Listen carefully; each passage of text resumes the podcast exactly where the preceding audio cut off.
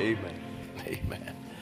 Thank you, Miss Jessica. Appreciate that. Miss Jessica works here, graduated from our college, and uh, we appreciate her service here. All right, take your Bible if you would and go with me to Psalm 85. Now, we looked at Psalm 85 a few weeks ago and uh, just talked about revival, and I, I really feel like this is the direction we need to go tonight. So if you have your Bible, um, if you'll go to Psalm 85, and then when you get there, if you'll put your finger in your Bible, and if you love your Bible and are glad you have a copy of the Word of God in your language, would you just hold that book up in the air right there? Aren't you glad you have a Bible? Amen. Amen. In speaking about revival, there is a there's a section I did not preach out of this particular chapter in Psalms. And we talked about revival, about what it was, and talked about where revival came from and what its purpose is. Wilt thou not revive us again that thy people may rejoice in thee? But there is a there's a word in Psalm 85 that occurs three times. That's really a very important word, maybe the key word in the passage when it comes to revival. If you look there in verse number three, thou hast taken away all thy wrath Thou hast turned thyself from the fierceness of thine anger. Turn us again, O God of our salvation, and cause thine anger toward us to cease. Wilt thou be angry with us forever? Wilt thou draw out thine anger to all generations? Wilt thou not revive us again, that thy people may rejoice in thee? Show us thy mercy, O Lord, and grant us thy salvation. I will hear what God the Lord will speak, for he will speak peace unto his people and to his saints, but let them not turn again to folly. The word I want you to underline there is the word turn. In verse number three, God is turning. In verse number four, the request is that God turn his people. And then in verse number eight, the statement is, let not God's people turn again to folly. The word turn. I think that's an important concept when it comes to real revival. That revival is about God taking and turning the heart of His people back to Him so that they might be able to rejoice. Now, I'm glad in verse number three, the Bible says, Thou hast turned thyself from the fierceness of thine anger. I'm glad that Jesus stepped in bore our penalty on Calvary so he could turn the wrath of God away from us and away from our sins. I'm glad I don't have to live underneath the condemnation of justice, that rather now there is now, therefore, no condemnation to them who are in Christ Jesus. I'm, I'm no longer condemned. So God turned his wrath. He's angry, and rightly so. His people have taken and rejected him and made gods out of gold and put golden calves up. They have turned their back on the God of heaven for idols and, and idolatry, and he's angry. But the Bible says in verse 3, Thou hast turned thyself. So God turned. And then in verse number 4, look at what the Bible says Turn us. The request is that God would turn his people from captivity, from sin, from judgment, certainly. But when he says turn us, he just continues through the passage. That's why he says revive us. Verse 7, show us. Verse 7 again, grant us. And what, what is being done is God's people. They are saying, the writer, the Holy Ghost is saying, Now, God, you turn from your wrath. Now, turn us. Go in this direction. Now, I want you to turn us, cause us to turn. And I really believe that when you speak about real revival, that is the key turning from the direction you were headed, instead, turning to the direction that God wants you to go, turning from carnality to spirituality, turning from the world to turning to Jesus Christ, turning from sin to righteousness. You can't have revival without a turn, it's the hinge that revival rests upon. Without it, I don't see it happening. Then the Bible says, look in verse number eight, I thought this very interesting. The Bible says in verse eight, I will hear what God the Lord will speak, for he will speak peace unto his people. Aren't you glad of that? And to his saints. But let them not turn again to folly. Turn again to folly. You know, the Bible speaks about how that Israel in the book of Numbers spoke about returning to Egypt.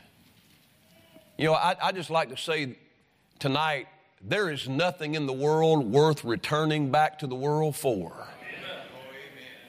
There's nothing there. There's hollow promises. There's short lived pleasure. There's a moment of enjoyment, but it always comes with a much heavier price tag and the scars that it puts on the mind and the heart. In fact, I would say this if you've tasted and seen that the Lord is good, then you absolutely know what's out in the world doesn't have any good taste to it whatsoever. That there's a bitterness that always comes along with that. They talked about turning back to Egypt. The Bible speaks about in 2 Peter chapter 2 about a dog returning to his vomit. You know, I think I used to feed on the vomit of this world and feed on filthy things of this world. And, and now, now, now that I've been turned the right direction, I don't want anything to do with that kind of stuff anymore. You know, we talk about different things we don't like to eat, and I've said enough about not liking to eat okra. I tell you what, I'd rather not eat than okra, and that would be vomit. But I've seen a dog do that. I've seen a dog go back. You know why a dog would do that? It has a taste for that. That dog, because of its nature, has a taste for something that you and I are repulsed from. And so he says, Let not thy people turn again to folly. That word folly, I, I, would challenge you go home and look it up in the Bible. Run the references of what folly is. Folly is not just something that you know, they're just being foolish or, you know, full of jesting. Folly is much deeper than that. Folly, when you find it in the Bible, is someone excusing what they do that is very vile because of the circumstances that they're in. For instance, in Genesis 34, Dinah goes out to see the daughters of the land. She wants to just see what they're like. One of Jacob's children. And when she's out there, there's a man that sees her and because he says he loves her, he takes her and he defiles her. And he justifies it because he said he loved her. Well, I would say this if you love somebody, you ought not to defile them. You ought to put a ring on their finger and commit until death do you part. But he justified that. The same thing is said about Amnon when he went into his sister Tamar because he loved her, he justified defiling her. And the Bible called that folly. It was something that was vile, it was something that was wicked, but it was something that someone made an excuse to be able to enter into. When we make an excuse to live in a life of sin, I say that's folly. When we make an excuse to say, well, the rest of the world does it, and if the world does it, then it must be all right. Listen, the world may think it's all right to smoke marijuana, and they may think it's all right to socially drink. You and I have a different set of standards that we live by. We live by what the Bible says is right and wrong, not by what is passed as the majority thinks is all right. It's folly. And so he's saying, let them not turn again to folly. Achan Achan was told, Look, this treasure does not belong to you. You know, that was the first of 10 battles they would fight. That's the 10th. That was supposed to go to the Lord, just like what we do when we tithe. Can somebody say amen right there? It belongs to the Lord. Yet Achan took it to himself. And you know why? He's out there fighting. He's in the battle. He sees this wedge of gold. He sees the silver. And he sees this Babylonian garment. And he takes it and he puts it underneath his tent where it produces no pleasure or value. It's just underneath his tent. And the Bible calls that folly.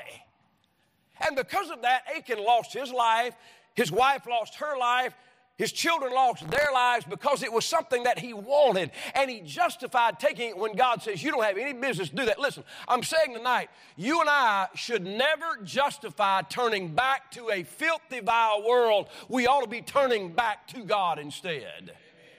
So in the passage, God is turning. The people of God are turning. And then the statement is, oh, let them not turn again to folly. Don't go back that direction. I can't remember now all the words, but I remember the Victorious Valley Girls home singing, I don't want to go back to the world. There's nothing in the world for me. I'm looking straight ahead, not looking behind. Don't want to go back to what I used to be. There's nothing like the peace that Jesus gives. And all I would just say is we don't want to bend the other direction. So you can't just maintain then. You've got to grow that direction. Now, that word then turn is very closely tied to a word that some people are scared to death of, as Baptists, and that's the word repentance. People think, well, repentance, I don't even know if that's biblical, and there's all kind of people that have debate about whether or not repentance is biblical. And all I would tell you is that without question, the Bible teaches that repentance is not only biblical, but it's something that's necessary. The Bible says in Luke chapter 13 and verse number 3, except ye repent, ye shall all likewise perish. The Bible says in Acts 17 30 that God hath commanded all men everywhere to repent. The Bible says in 2 Peter 3 9 that God is long suffering to usward, not willing that any should perish, but that all should come to repentance. And repentance is simply defined as a change of heart that causes a change of direction. If you would look at with me, I, I, believe there's a great picture of that in the book of Matthew. Go, if you would, to Matthew. I believe I want Matthew chapter 23. Matthew 23.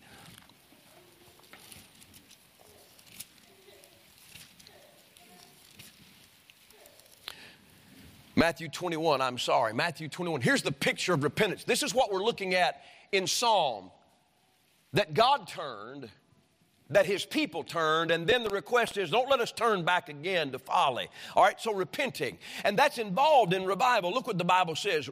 Verse 28, but what think ye? Matthew 21, 28. But what think ye? A certain man had two sons, and he came to the first and he said, Son, go work today in my vineyard. And he answered and said, I will not. But afterward, he, can you say the word? Repented and went. And he came to the second and said likewise, and he answered and said, I go, sir, and went not. So this man that has two sons goes and says, I want you to go work in my vineyard. And one says, I will go, but he doesn't. And the other one says, I will not go. I am not going that direction. I'm not going to work in your vineyard, Father. I'm not going to do what you asked me to do. But the Bible says that afterward, perhaps he thought on the goodness of his father. You know, the Bible says the goodness of God leadeth thee to repentance. Can I get an amen right there? It's not always the judgment of God, but the goodness of God. How good, listen, God, listen, God has been so good to us. Listen, we ought to willingly want to turn from our sin to Him because of what He did for us on Calvary.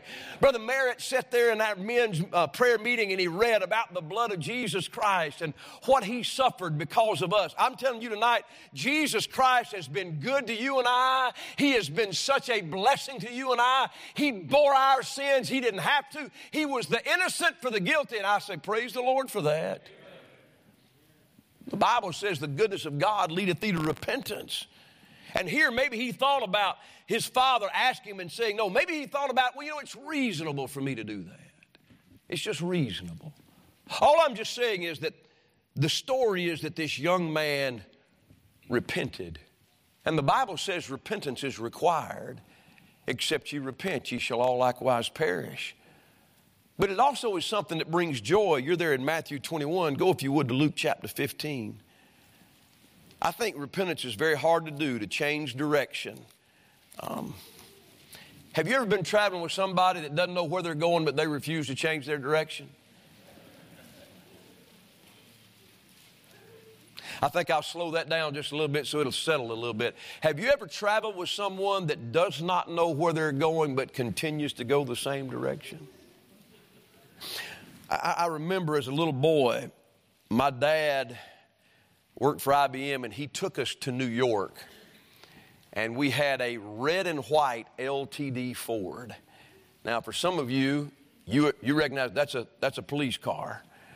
Big, I think he got it from Brother Bobby Grubbs, but it's red and white, and it has an Alabama license plate on the back of it.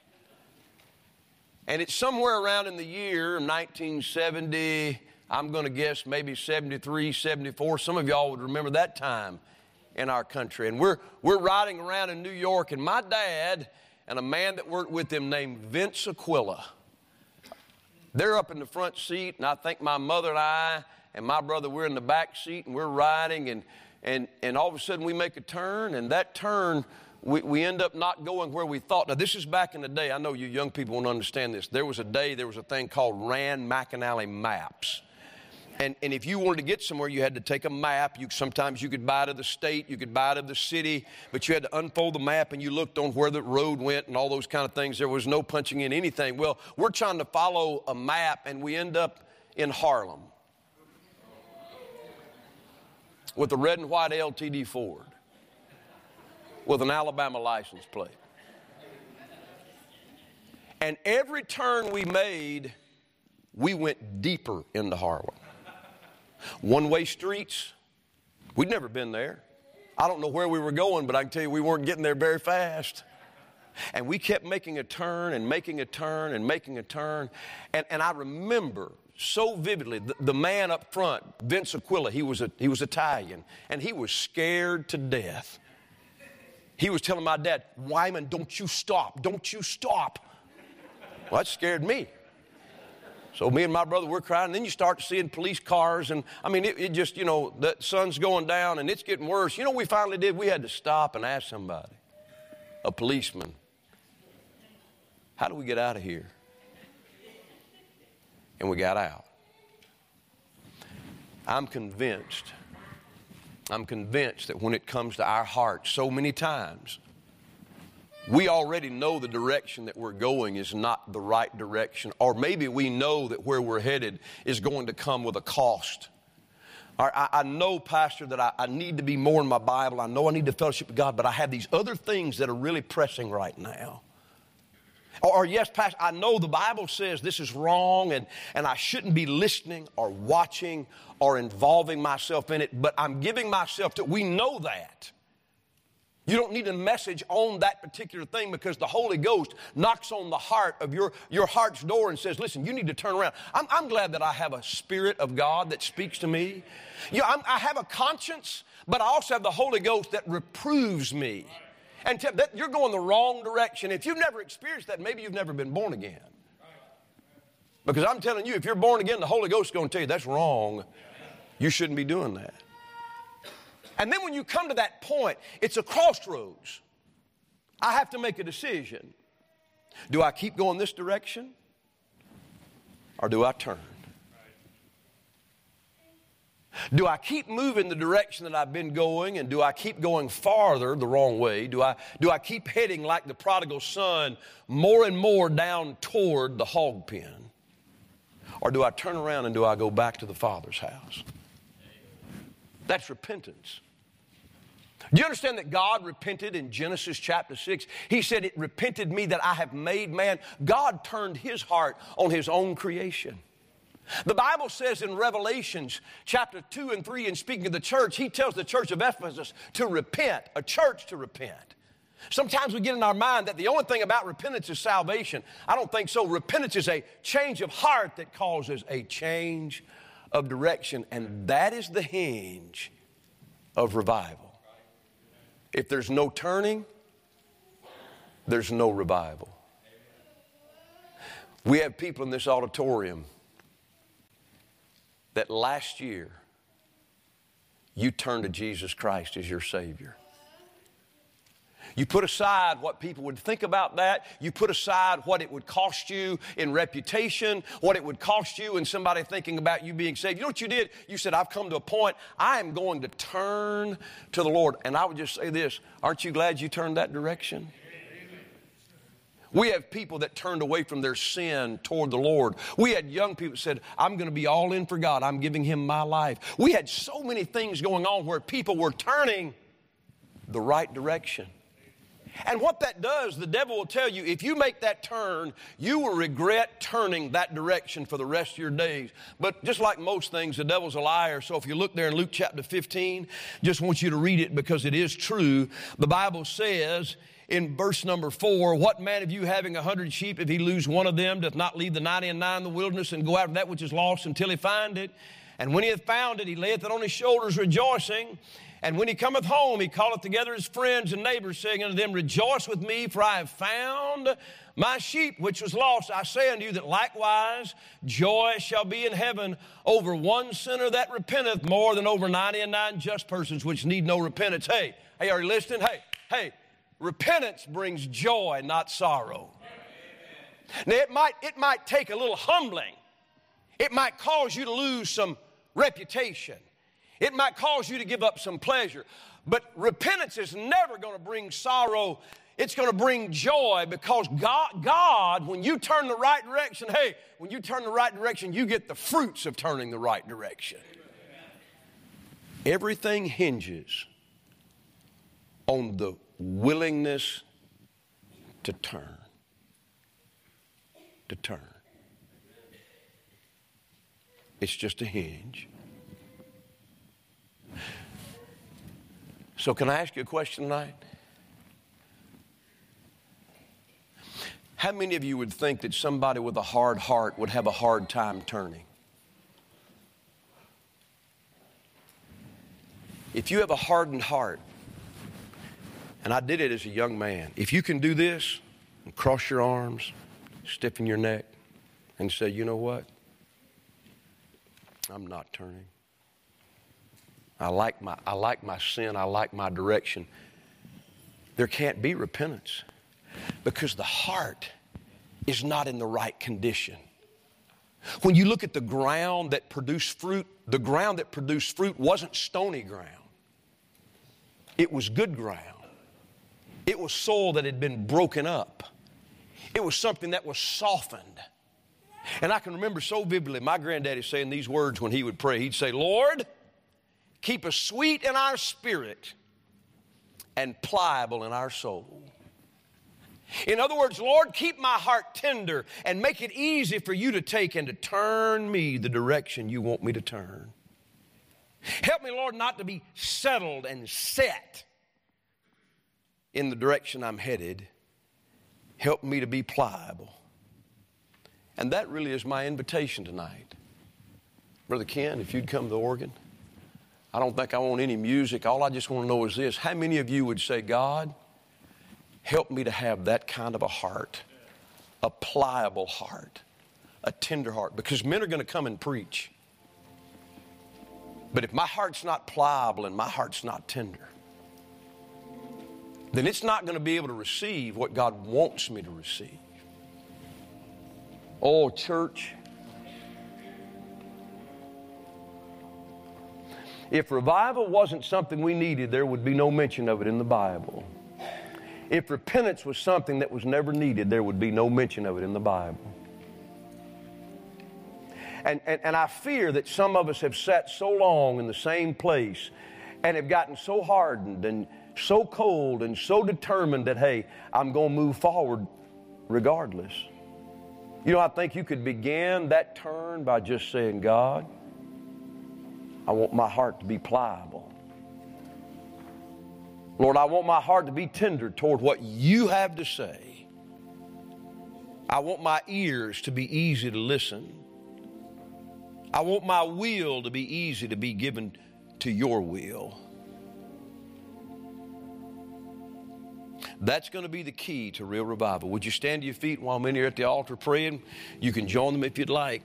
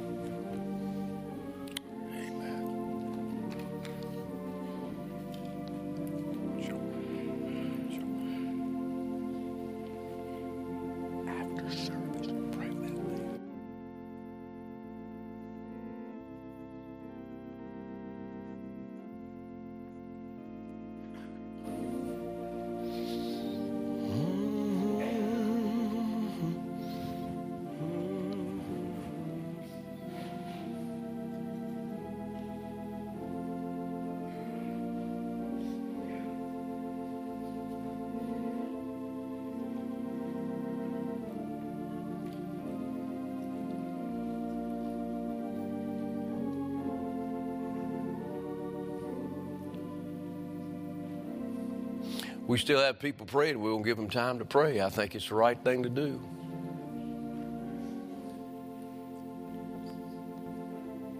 Not in a hurry, not trying to push God onto a certain schedule. The choir said, Oh, I need Jesus. You need him too. Oh, a great song.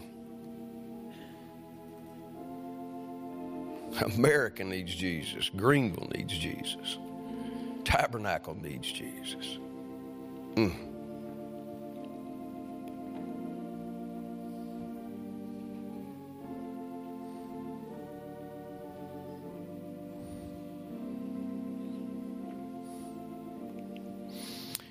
All right.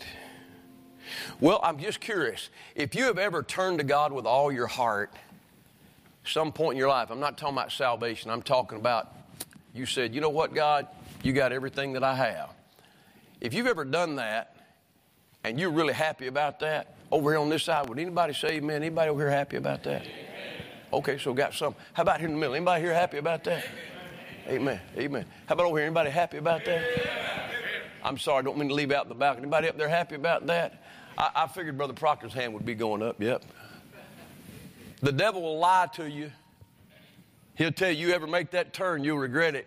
He's a liar. You turn toward the Lord, you'll never regret that. You'll never regret that. All right, Dustin, Sarah, won't y'all come this way if you would? And uh, and I want to remind you, if you would, I know these these cards for our children's home. Please pick them up and pray for our home. But come by and let Sarah and Dustin know that you're glad that they decided to be part of Tabernacle Baptist Church. Now, listen, we don't have to have people move from New York to be happy that they come, right? Right. We have a gentleman here tonight. Rob, are you back there? There's a gentleman right there that moved from Rhode Island. And uh, his pastor told him, hey, you ought to go to Tabernacle Baptist Church. And uh, told him about Dr. Sightler. We don't have Dr. Sightler here, but we do have what, what he built through the Bible. And uh, Rob, we're glad that you came from Rhode Island and uh, he's moved in the area, so maybe you be kind to him. So, all right, well, let's get by and let these folks know we're glad that they're part of Tabernacle. Lord, thank you for the day. Thank you for your blessings. Help us, Lord. Help us, Lord, to be pliable in our spirit, sweeten our soul, Lord. We'd be able to be directed by your voice, that easy voice. And we'll thank you in Jesus' name. Amen. Amen. God bless you. Dismiss. All